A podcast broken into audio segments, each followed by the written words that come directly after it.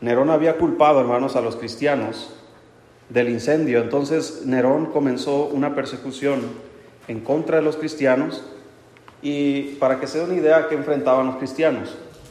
Los agarraban, hermanos, los amarraban como, como en postes en la, en la ciudad y les prendían fuego para que fueran como las linternas de la ciudad.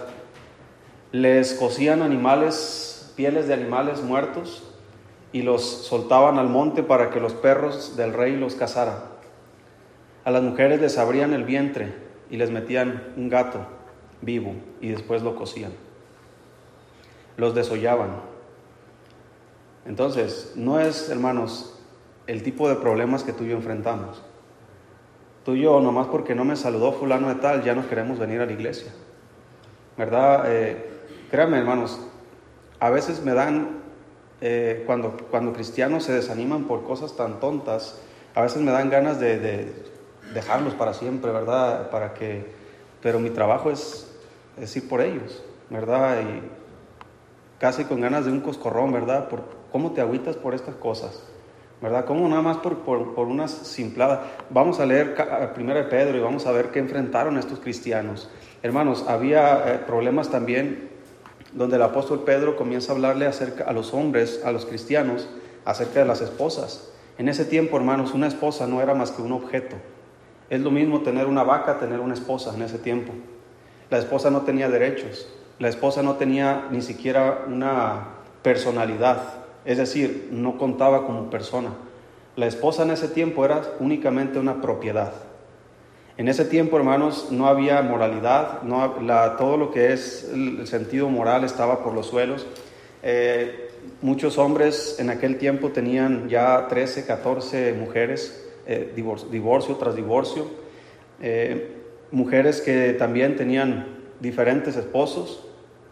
Y había un desorden, hermanos, en el sentido del matrimonio. Y Pedro en su carta comienza a escribir a los cristianos cómo es, cómo, cómo eleva a la mujer a, una, posición importante dentro del cristianismo. Tanto que Pedro dice, hermano, bueno, más bien Pablo lo dice en otra epístola, eh, que, no, perdón, Pedro dice que si yo no trato bien a mi esposa, mis oraciones son estorbadas está diciendo que si tu relación con tu esposa no está bien, ni siquiera hables con Dios. Es lo que está diciendo. Entonces, de esa manera, Dios está acomodando a la mujer a una posición igual que al hombre en el sentido espiritual.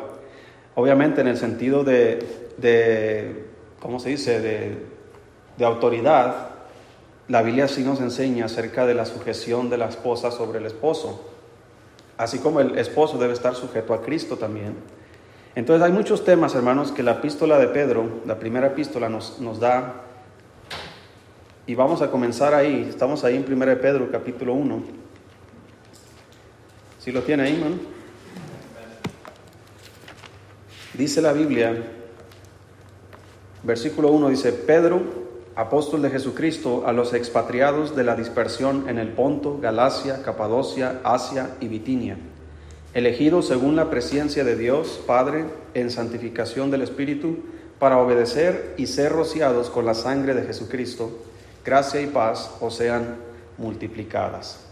E, esta salutación, hermanos, de Pedro, vamos, tiene mucha enseñanza, inclusive hay un tema ahí muy delicado acerca de la elección o predestinación, como se, se habla en otros versículos. Entonces, lo que quiero establecer primero, hermanos, aquí en la, en la carta, es el autor y a quién está dirigida la carta. Pero antes de seguir, vamos a orar, hermanos. Oremos, Señor, gracias damos por su palabra. Ayúdenos, Señor, a, comprender, a aprender. Señor, que podamos estar preparados cada vez más para, para dar defensa, Señor, de nuestra fe. Ayúdanos, Señor, a tomar de esta epístola lo que usted quiere darnos, Señor, para edificarnos y transformarnos. En el nombre de Jesús se lo pedimos y damos gracias. Amén. Muy bien. Obviamente ahí dice quién escribió la carta, ¿verdad? Eh, la escribió Pedro.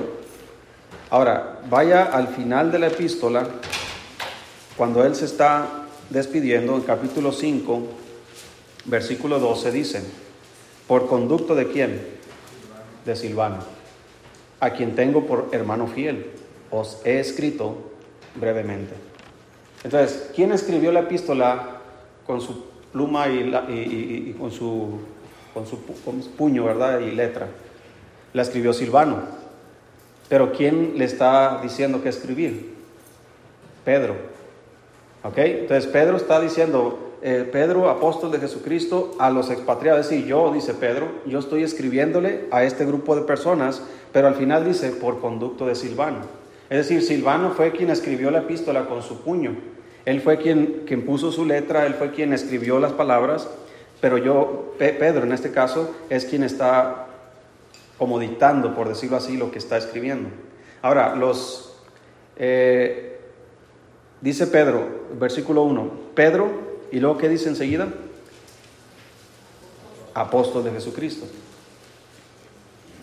Ahora, no solamente está diciendo que él escribió la epístola, pero él está presentando su autoridad como apóstol de Jesucristo.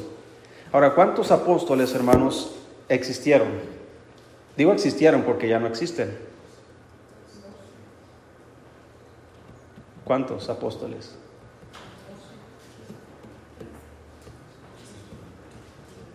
Existieron 14 apóstoles. Ah, tantos, sí. Los 12 originales, y después quitas a Judas Iscariote, y luego metes en lugar de Judas a quién? A Matías, son 13. Y luego ¿quién más? El apóstol Pablo, quien es apóstol a los gentiles. Ahí tenemos 14 apóstoles. Aparte de esos 14 nombres, no hay más nombres que se mencionan en la Biblia. Inclusive hay requisitos para poder ser apóstol en aquel tiempo, obviamente. Es más, ni siquiera eh, había requisitos para que alguien quisiera ser apóstol. Más bien, cuando eligieron a Matías, se establecieron algunos principios para poder elegir a un hombre. Después de que, por ejemplo, murió el apóstol Judas Iscariote, que eh, obviamente él no era ni cristiano, no era salvo, pero él fue apóstol. ¿sí? Él fue elegido por Jesús como apóstol. Por lo tanto, hermanos, eh, al quitar a Judas, la Biblia nos da profecía sobre él en el Antiguo Testamento donde dice, tome otro su oficio. Entonces estamos hablando de que quitado este, alguien más iba a, tener su, su, oficio. Y Pedro en Hechos, no vamos a ir ahí, pero Pedro en el libro de Hechos, capítulo 1, él comienza a hablar con la iglesia y les menciona la escritura, cómo estaba escrito que, que Judas Iscariote, eh, al, caer, alguien más iba a tomar su oficio. Y él establece ahí mismo obviamente inspirado por el Espíritu, los requisitos para que pudieran eh, elegir a alguien más. Ahora, después de, ese apóstol Judas, que fue el primer apóstol que murió, ¿cuál fue el segundo apóstol que murió? ¿Sí recuerda?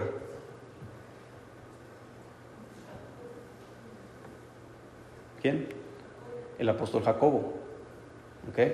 ¿Sí recuerda que Herodes lo mató a espada? A Pedro lo encarceló Okay, Jacobo, el hermano de Juan, es el segundo apóstol en morir. No hay ningún registro en la Biblia que se hiciera otra reunión con la iglesia para elegir a otro apóstol en lugar de Jacobo. No existe. Si así fuera, entonces, como dice la Iglesia Católica, ¿verdad? Quien dicen que el Papa es el sucesor de Cristo, ¿verdad? Es el, apóstol eh, que, que ha sido por ejemplo, muere un papa y eligen a otro papa y eligen a otro papa y así se van yendo, ¿verdad? Y, ellos creen que es la sucesión del apóstol Pedro. Entonces murió Pedro y luego vino otro y luego otro hasta el que tenemos ahora. Bueno, el que tienen más bien, ¿verdad? no el que tenemos. Digo, el tenemos en el mundo, ¿verdad? El papa que tenemos. Entonces, hermanos, no existe tal sucesión. Si existiera, entonces al morir el apóstol eh, Jacobo, hubieran elegido a otro en su lugar y así sucesivamente muere el apóstol Pedro y, a otro en su lugar, muere el apóstol Juan y otro en su lugar y así. Ahora, si hubiera, hermanos, sucesión, ¿cuántos apóstoles debería haber? Doce nada más. ¿Sí? No trece, ni quince, ni cincuenta, ni mil. ¿Cuántos apóstoles falsos existen hoy día? ¿Quién los puso? ¿Quién, les dio la autoridad apostólica? Ahora, mire, busque ahí Hechos capítulo 1.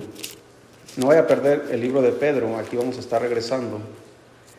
Pero aquí se establecen algunos requisitos, hermanos, para que alguien pudiera, o en este caso, para que se eligiera el sucesor de Judas Iscariote.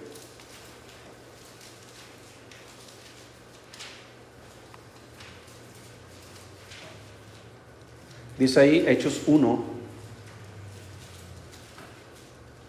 después de, mencionar algunas cosas, el apóstol Pedro dice en el versículo 21,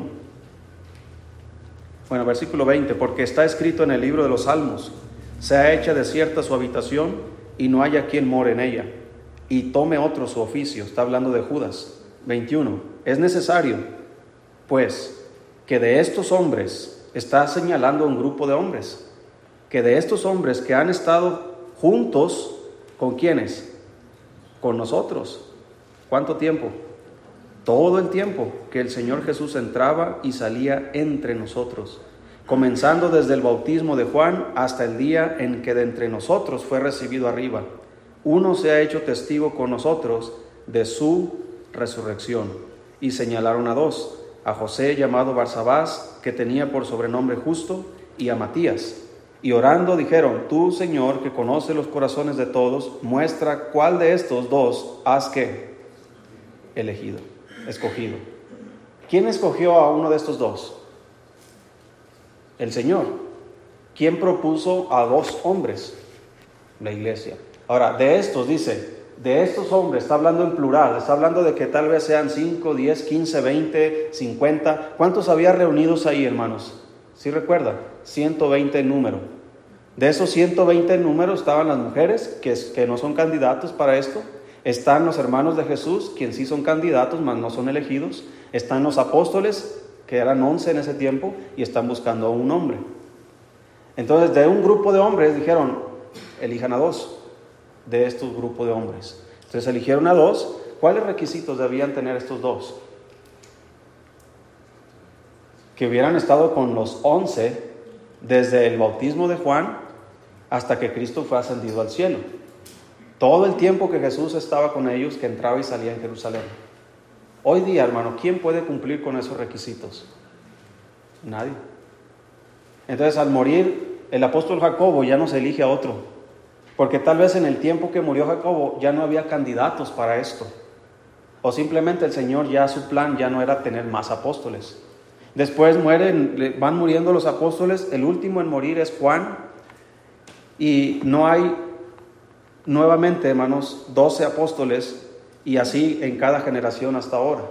Si fuera el caso, hermano, de que el Señor quisiera tener doce apóstoles en cada generación, hoy día existirían doce apóstoles que tuvieran autoridad, eh, podríamos decirlo así, en la iglesia del Señor. Pero no los hay. Entonces el apóstol Pedro, hermanos, está mostrando su autoridad al escribir esta carta. Pedro, apóstol de Jesucristo. Y luego, ¿quiénes son los destinatarios? Ahí en 1 Pedro 1. Dice Pedro, apóstol de Jesucristo, a los expatriados de la dispersión en el Ponto, Galacia, Capadocia, Asia y Bitinia. Él está escribiendo, hermanos, si recuerdas que Pablo escribió que él era enviado a los de la incircuncisión y Pedro fue enviado a quienes? A los de la circuncisión. Es decir, Pablo fue enviado a los gentiles y Pedro fue enviado a quién? A los judíos. Por lo tanto, esta carta va dirigida principalmente a cristianos que judíos. ¿Sí? Expatriados. Está hablando de, de gente de la patria, gente de la nación, gente judía que están dispersos. ¿Por qué están dispersos? Por la persecución que se desencadenó en ese tiempo. ¿Sí? Salieron huyendo, eh, dispersos. Es como, por ejemplo, los menonitas que andan celebrando ahorita sus 100 años de estar aquí en México. ¿Por qué están aquí? ¿Porque es mejor, más bonito México que donde estaban? No, es porque ellos huyeron de la persecución que había en su tiempo. Ellos son extranjeros, expatriados de la dispersión de su propio país. Entonces, así como esta comunidad menonita, hay otra comunidad, creo, en Durango, hay otra allá en Campeche y otras allá en Bolivia y no sé en dónde más en Sudamérica. Pero ellos no son originarios de esos países. Así como ellos, estos judíos, hermanos, están en el Ponto, en Galacia, en Capadocia, en Asia y en Bitinia. No son originarios de ahí, están expatriados, están dispersos en esas ciudades, esos países. Y Pedro está escribiéndoles una carta, hermanos, para animarles a estos cristianos, eh, cristianos que huyeron, hermanos, de la persecución. Tal vez en el lugar donde ellos están hay persecución también. Y les está escribiendo esto. Entonces, hermano, en el versículo 2 vamos a entrar a uno de los temas y quiero terminarlo hoy día. Voy a ser muy breve. Vamos a entrar en un tema muy controversial, hermanos, que es acerca de la elección. Dice el versículo 2. Después de decirle a quién escribe, les dice, elegidos según qué? La presencia de Dios Padre en santificación del Espíritu para obedecer y ser rociados con la sangre de Jesucristo, gracia y paz os sean multiplicadas. Hay una doctrina que le llaman, eh, o, una corriente de, pensamiento, que son los calvinistas. ¿Alguien ha escuchado acerca de esto? Los calvinistas. ¿Qué creen los calvinistas?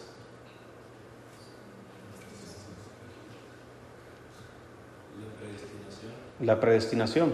¿Qué es la predestinación? ¿Cómo?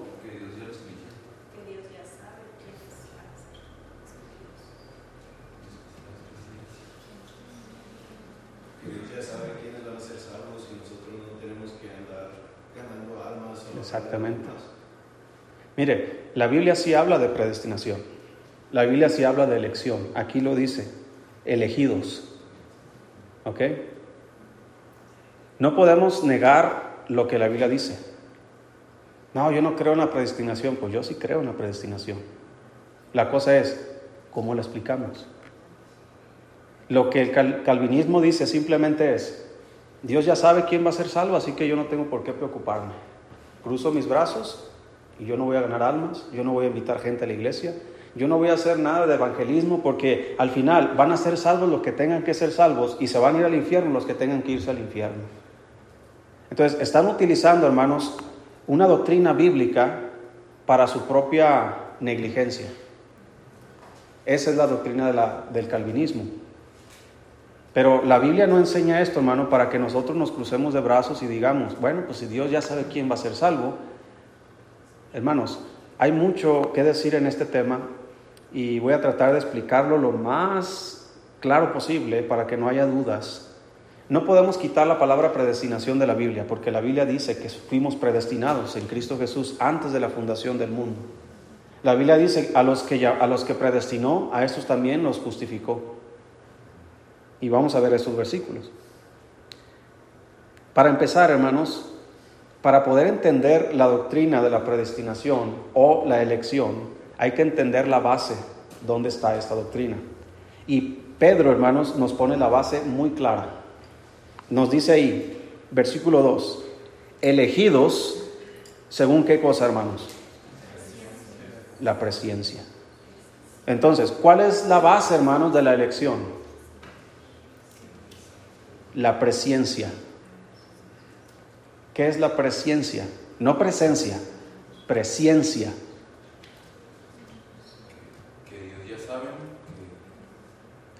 Mire, en términos simples, presencia significa conocimiento anticipado. Conocimiento anticipado. No es lo mismo que omni... Ah, se me fue la omni, omnisciencia. No es lo mismo. Uno significa que todo lo sabe y este significa conocimiento anticipado. esto significa que Dios ya sabe qué es lo que va a pasar. Dios ya sabe qué es lo que va a suceder. Es decir, hermano, Dios no es como nosotros. Nosotros no sabemos ni siquiera qué va a suceder un segundo después de lo que acabo de decir. No podemos, eh, existe, hermanos, el, el orgullo del hombre en predestinar, perdón, en pronosticar qué es lo que va a pasar. Por ejemplo, ¿dónde se utilizan los pronósticos, hermanos, para saber qué es lo que va a pasar? en el clima. No les, el Señor no les dio una regañadota a los judíos diciéndole a ustedes que según se creen que saben los tiempos y que, que, la nube esto y que tiene reboles, etcétera, al cielo y que, y que va a llover y que no va a llover y no sabes distinguir este tiempo. Es decir, ¿De qué te sirve predestinar, perdón, pronosticar que va a llover en la tarde? Pues nomás para, para lavar o no lavar, ¿verdad? es para todo lo que te sirve. Pero dígame, ¿es acertado 100% el, el pronóstico de los hombres sobre los eventos de la naturaleza? No. No decía el, gobernador de Nuevo León, ¿verdad? Que, quería él, aquí nos mostraban el mapa, ¿verdad? Aquí quiero las nubes. aquí quiero que llueva por durante tantas horas, aquí quiero que llueva. Nunca se ha puesto a pensar ese hombre y todo ese estado que tal vez Dios está juzgando algo a, a ellos. Según la Biblia, Él siempre juzga a las naciones con agua, ya sea que les da de más o les da menos. ¿Dónde más se usan los pronósticos? en el horóscopo. Hoy día ponte una sudadera rosa. Y la hermana Alexia se puso una rosa, ¿verdad? Y encontrarás el amor y la riqueza. Están pronosticando algo, ¿verdad? Pero Dios no, no pronostica, hermano. Él no está diciendo qué va a pasar, sino que Él sabe qué va a pasar. ¿Sí? ¿Sí me explico, hermano? Entonces, la presencia de Dios es simplemente un conocimiento anticipado. Él ya sabe, por ejemplo, hermanos, cuándo vamos a morir. Nosotros no. ¿Le gustaría saber cuándo va a morir? Yo prefiero dejárselo al conocimiento de Dios. ¿Verdad? Yo no quiero sufrir. ¿Verdad? Eh, ¿Alguien sabe, por ejemplo, cuándo va a venir Cristo? ¿Sabías que solamente existe una sola persona que lo sabe? ¿Quién es esa persona? El Padre. ¿Sabías que Cristo renunció a ese conocimiento? Cristo mismo dijo, nadie sabe cuándo va a venir el Hijo, sino el Padre. Solamente Él sabe. Ahora, yo me pregunto, ¿por qué el Señor Jesús rechazó o se despojó de ese conocimiento? Mire, él, dio su vida y sufrió bastante no creo que él esté pensando, ¿verdad?, en vano. Eh, mira, tanto que hice para que esto se perdieran. ¿Verdad? Él, aunque él sabe quiénes sí y quiénes no serán salvos, pero él no sabe el tiempo, ¿verdad? ¿Cuándo va a venir? ¿Cuándo se les va a acabar la oportunidad a los hombres de ser salvos? Entonces, para, para Cristo, hermano, yo creo que para Él sería más importante alargar el tiempo que acortar el tiempo. Para nosotros es más importante que que se acorte el tiempo, ¿verdad? No dice la Biblia que por causa de los escogidos, aquellos tiempos serán que acortados. Ahora, escogidos, nuevamente se utiliza la palabra elección. Fuimos escogidos, fuimos elegidos, fuimos predestinados. Pero ¿en base a qué? En base al preconocimiento de Dios. No en base a otra cosa más que el puro conocimiento de Dios. Ahora, vamos a ver algunos versículos, hermano, que hablan acerca de este asunto. Y vamos a buscar, por ejemplo, Romanos capítulo 8.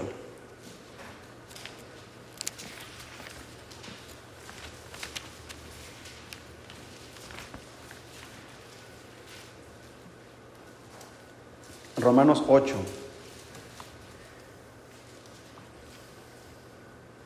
Si lo tienes. Dice la Biblia, versículo 28. Y sabemos que a los que aman a Dios, todas las cosas les ayudan a bien. Esto es, a los que conforme a su propósito son que llamados. Versículo 29. Porque a los que antes que, esa es la presencia de Dios. A los que antes conoció, también los predestinó para, para que fuesen hechos conforme a la imagen de su Hijo para que Él sea el primogénito entre muchos hermanos. Y a los que predestinó, a estos también llamó. Y a los que llamó, a estos también justificó. Y a los que justificó, a estos también glorificó. Lo que dice el versículo 30 en pocas palabras, hermano, es la salvación completa. Menciona la glorificación. ¿Sabes cuándo va a suceder la glorificación, hermanos? Cuando tú y yo, cuando Cristo venga, vamos a ser levantados al cielo y seremos glorificados. Los muertos en Cristo resucitarán primero y nosotros seremos arrebatados. Esa es la glorificación. Entonces, aquí lo está diciendo, versículo 30, porque dice, y a los que predestinó, a estos también que hizo, llamará. No, está esa, ese verbo, hermanos, llamó, predestinó, llamó, justificó, justificó y glorificó, son verbos lineales. Esto significa que siempre está actuando. No hay, inclusive más abajo comienza a explicar el apóstol Pablo que no hay nada que pueda alterar eso. Siempre seremos llamados, siempre seremos justificados, siempre seremos glorificados. El verbo aquí, hermanos, está, está colocado como si ya hubiese acontecido. ¿Sí? Nos llamó, nos justificó, nos glorificó, pero todavía eso está en el futuro. Pero Dios lo, lo pone aquí como algo que ya sucedió. ¿Sabes por qué? Porque en la presencia de Dios, Él ya sabe que esto está completo. Es más, Dios no solamente ve el pasado, hermanos, sino que ve el futuro. Por lo tanto, no cree que Él ya nos está mirando en el cielo. Ahorita estamos en el tiempo que va corriendo la vida, pero Él ya conoce el futuro. Él ya sabe, hermanos, quiénes de nosotros estaremos en el cielo con coronas y quiénes no. Esa es la presencia de Dios. Entonces, en base a esa presencia de Dios es donde se establece la predestinación. No en base a un eh, juicio ¿cómo puedo decir esta palabra? Mm, injustificado de Dios, donde Él dice, tú sí, tú no, tú sí, tú no, tú sí, tú no. Esa no es la predestinación. Porque la predestinación está basada en la presencia de Dios, pero también está basada, hermanos, en la elección del hombre. Es decir, Dios le dio al hombre la oportunidad de aceptar y la oportunidad de rechazar. En la presencia de Dios, Él ya sabe quiénes aceptarán y Él ya sabe quiénes rechazarán. Ahora, ¿alguno de ustedes lo sabe? Cuando vamos a ganar almas, tocamos la puerta y ya sabes, no, estos van, a ser, estos van a ser condenados, mejor no voy a la otra casa. ¿Alguien sabe esa información? ¿Verdad que no? No, Dios ya lo sabe. Pero el que esta doctrina, hermanos, se establezca de esta manera, no debe provocar en nosotros negligencia en cuanto al evangelismo. Hay que predicar no solamente cuando, cuando la iglesia establece un horario, sino en todo tiempo. Predicar en el trabajo, en la calle, en familiares, a todo tiempo debemos estar listos para predicar. Dios ya sabe quiénes serán salvo y quiénes no. Yo no lo sé. Entonces, en la presencia de Dios, yo no tengo presencia. Yo debo tener solamente obediencia a lo que Él me está mandando. Mire también lo que dice aquí en Romanos 9. Dice en el versículo 1,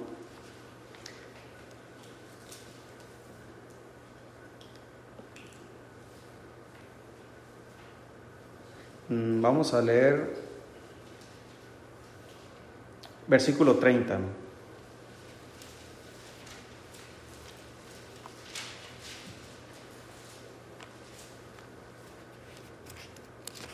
No, déjame.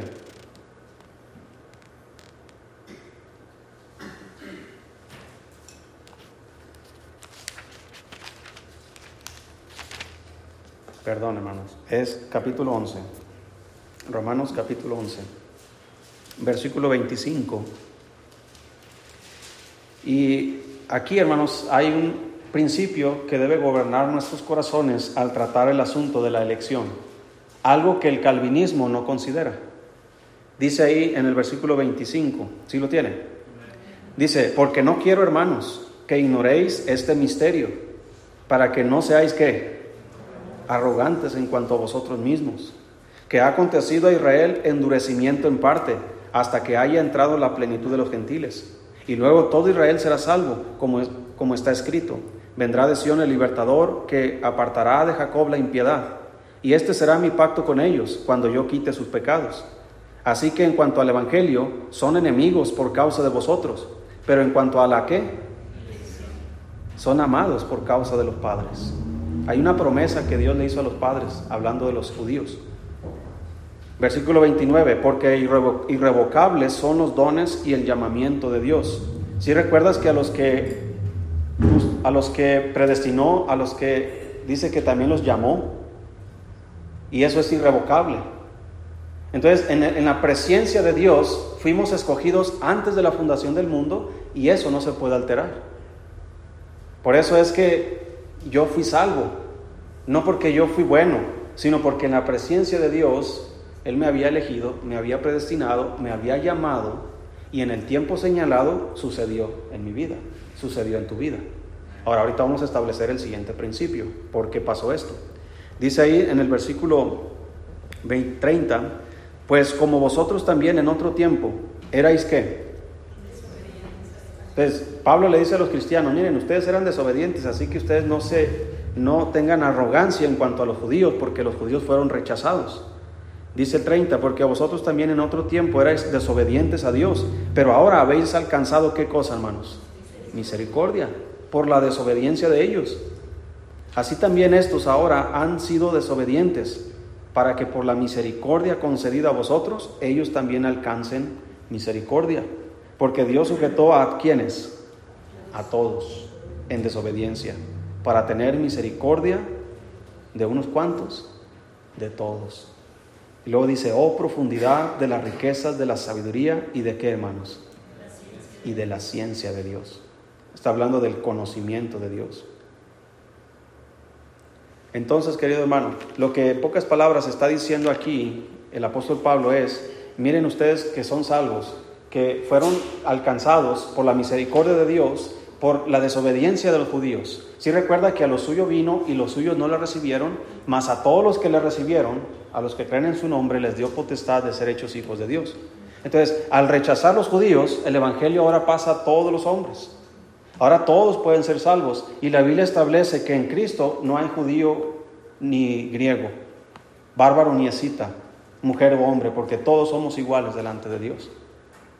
Entonces, pero hablando de la nación, dice, ustedes, ellos han desobedecido y por su desobediencia ustedes alcanzaron misericordia. Entonces, Dios les sujetó a ellos en desobediencia para que también ellos puedan alcanzar misericordia,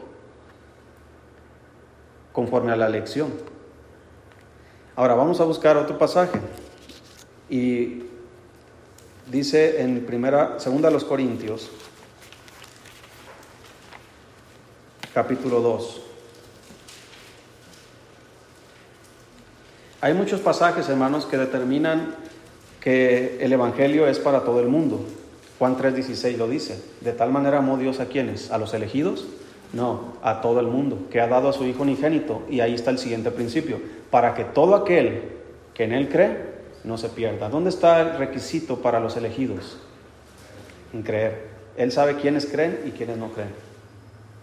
Entonces también se nos dice allá en Juan capítulo 3, versículo 36, que, eh, el, que el que cree en el Hijo tiene vida pero el que rehúsa creer en el Hijo no verá la vida, sino que la ira de Dios está sobre él. Ahora dice, el que, tiene, el, que cree en el Hijo, está hablando de cualquier persona, ¿qué tiene? Vida eterna. Pero el que rehúsa creer en el Hijo no verá la vida. Entonces, ¿cómo una persona puede rehusar cuando se le presenta el Evangelio? Mire, no dice la Biblia, por ejemplo, en Romanos 10, cuando dice, ¿y cómo invocarán en aquel en el cual no han creído? ¿Y cómo creerán en aquel en el cual no han oído? ¿Y cómo oirán de aquel en, eh, cómo irá si no hay quienes prediquen? ¿Y cómo predicarán si no fue? Entonces, fíjate cómo Dios va desglosando, hermanos, la responsabilidad de la iglesia para que sea predicado el Evangelio. ¿Sí? Todo aquel que invocar el nombre del Señor será salvo, pero ¿cómo van a invocar si no han oído, no han creído, no han oído, no les han predicado? Entonces el calvinismo ignora esto, hermano. El calvinismo ignora que, la elección o la predestinación no fue diseñada para que tú y yo nos sentemos a gustos y, que cada quien haga lo que quiera. No, el Señor nos está enseñando la elección para decirnos a nosotros, hermano, eh, piense nada más en esto, qué afortunados fuimos nosotros de haber sido elegidos por Dios. ¿De qué nos ha librado el Señor? No es porque tú y yo éramos buenos, sino porque alcanzamos misericordia.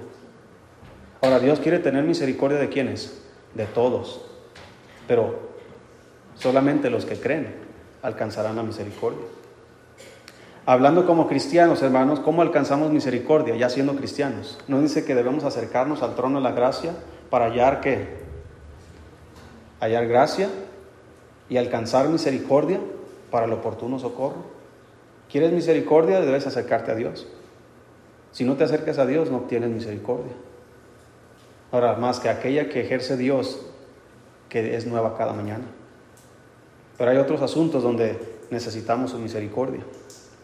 Ahora, dice ahí 2 Corintios 2, versículo 14.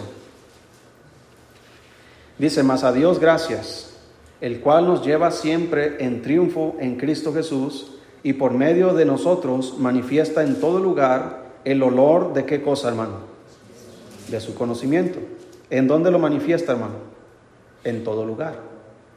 15. Porque para Dios somos grato olor de Cristo en los que se salvan y también en quienes y en los que se pierden. A estos ciertamente olor de muerte para muerte y a aquellos olor de vida para vida. Y para estas cosas, ¿quién es suficiente?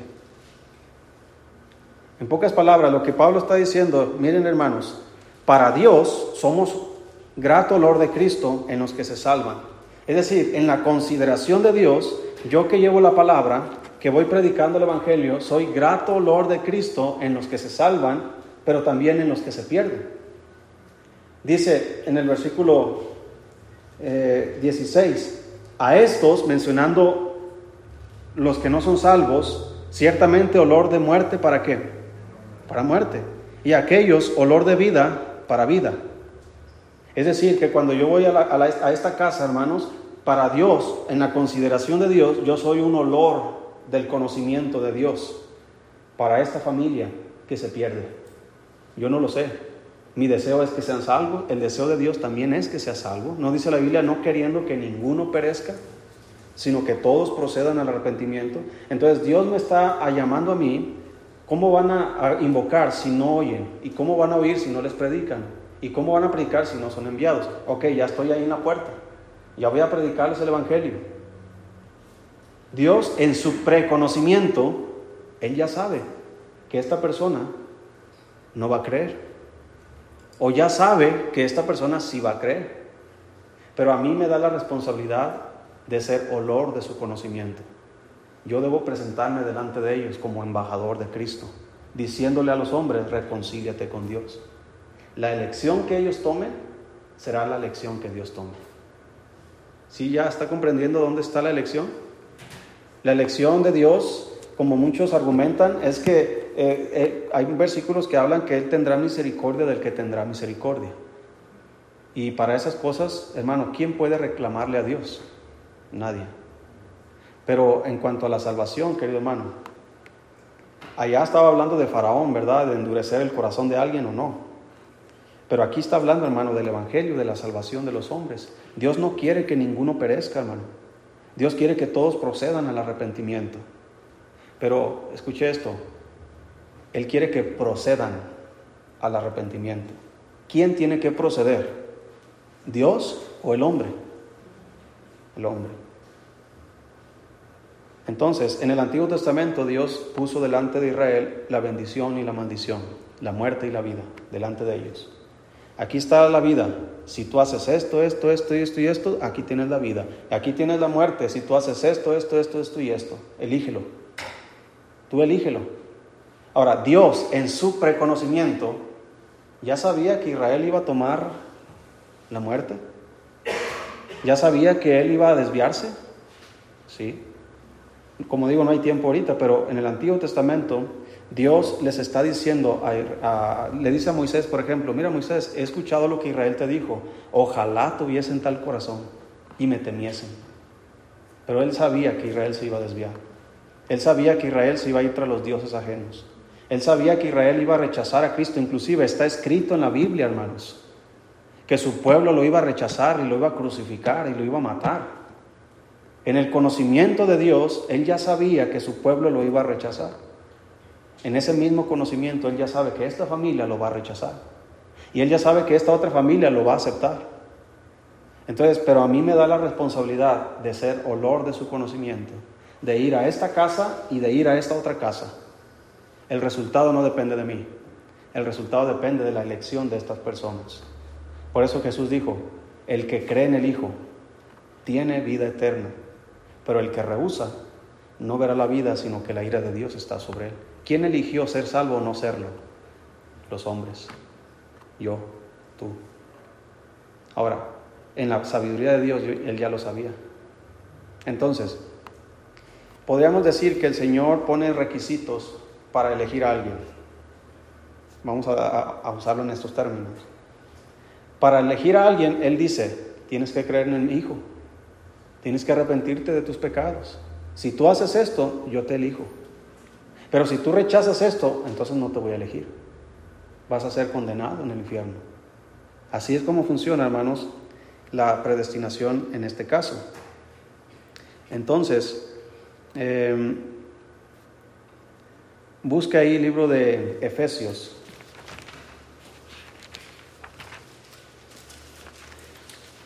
¿Estamos comprendiendo, hermanos, un poco? ¿O los, los dejé más peor?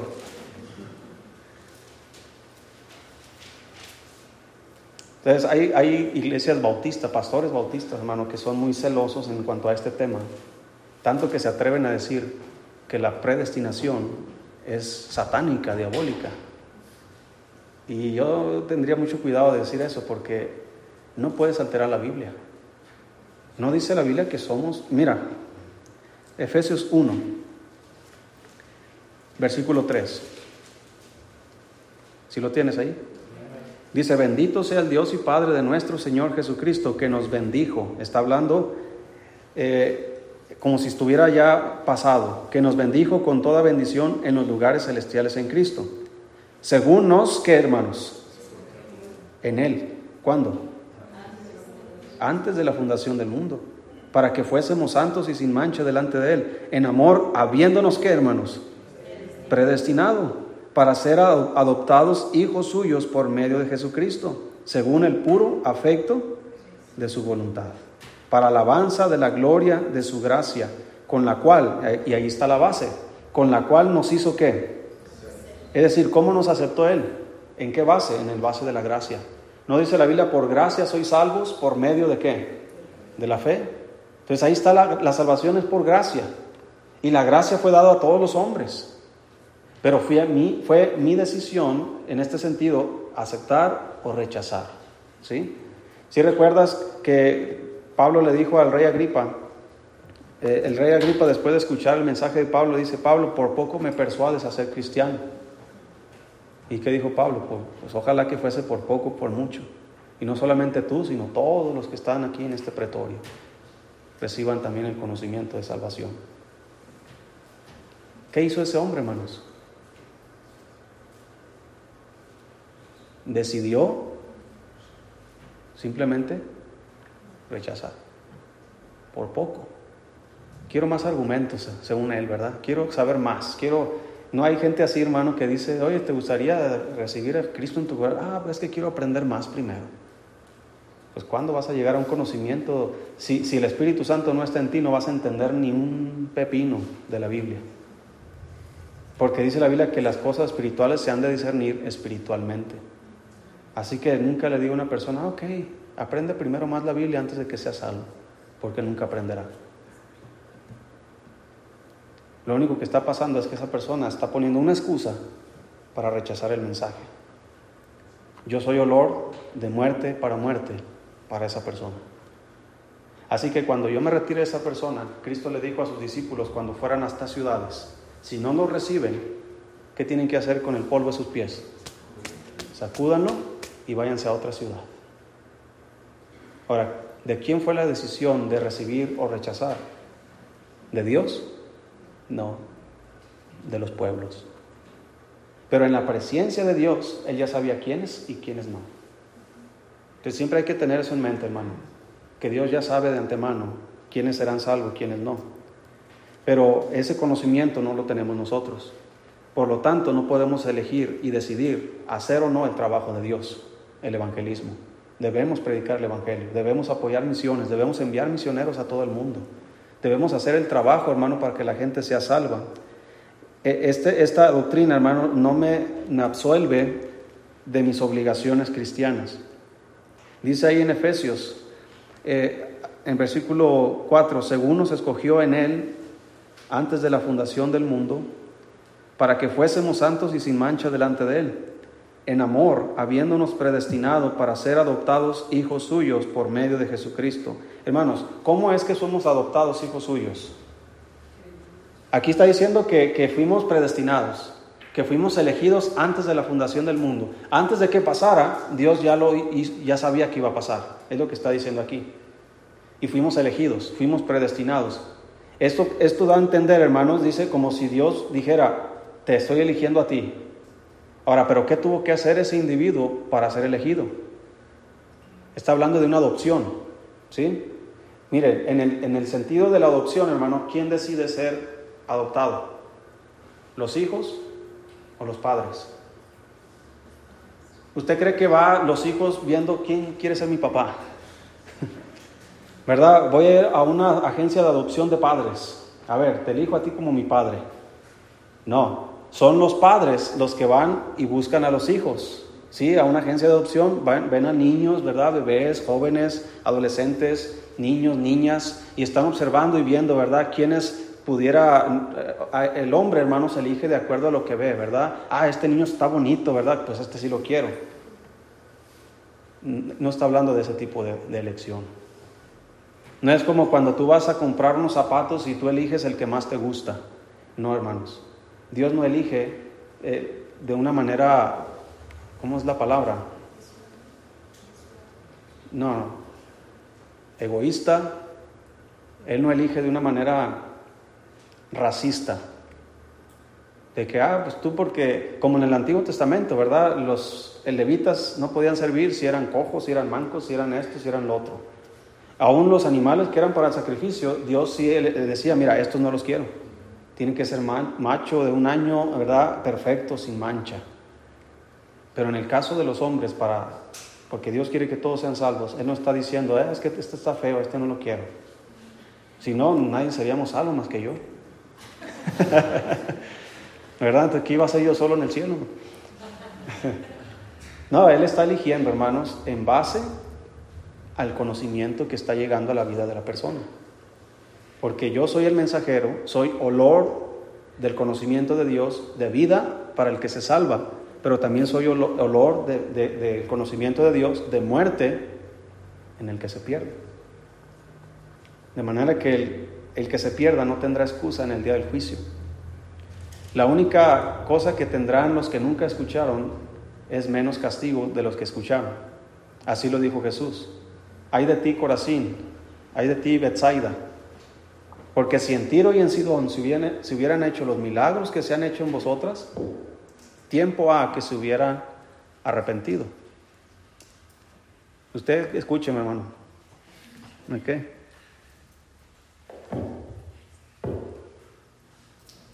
¿Sí me explico, hermano? Entonces dice él, porque el castigo será más tolerable para los de Sodoma y de Gomorra que para ustedes. Sodoma y Gomorra nunca hubo milagros, nadie les predicó el Evangelio. Simplemente el pecado se fue tan grande y tan grande y tan grande que Dios, hermanos, decidió eh, en su juicio, en su justicia, traer sentencia sobre ellos. De manera que no tienen excusa ellos de decir es que nosotros no sabíamos porque sí sabían en algún punto. Pero imagínate el castigo, hermanos. ¿Qué castigo cree usted que merecerá?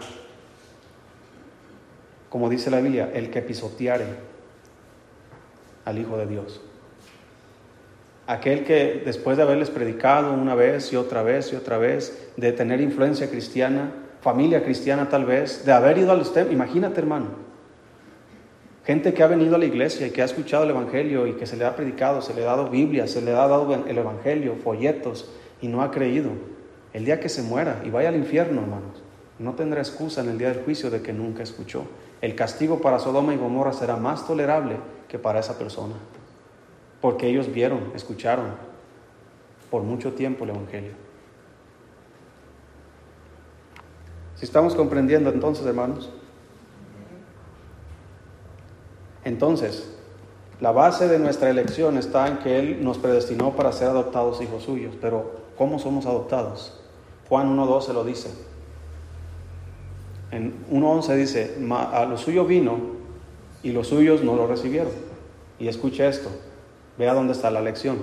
Mas a todos los que le recibieron, a los que creen en su nombre, les dio potestad de ser llamados hijos de Dios.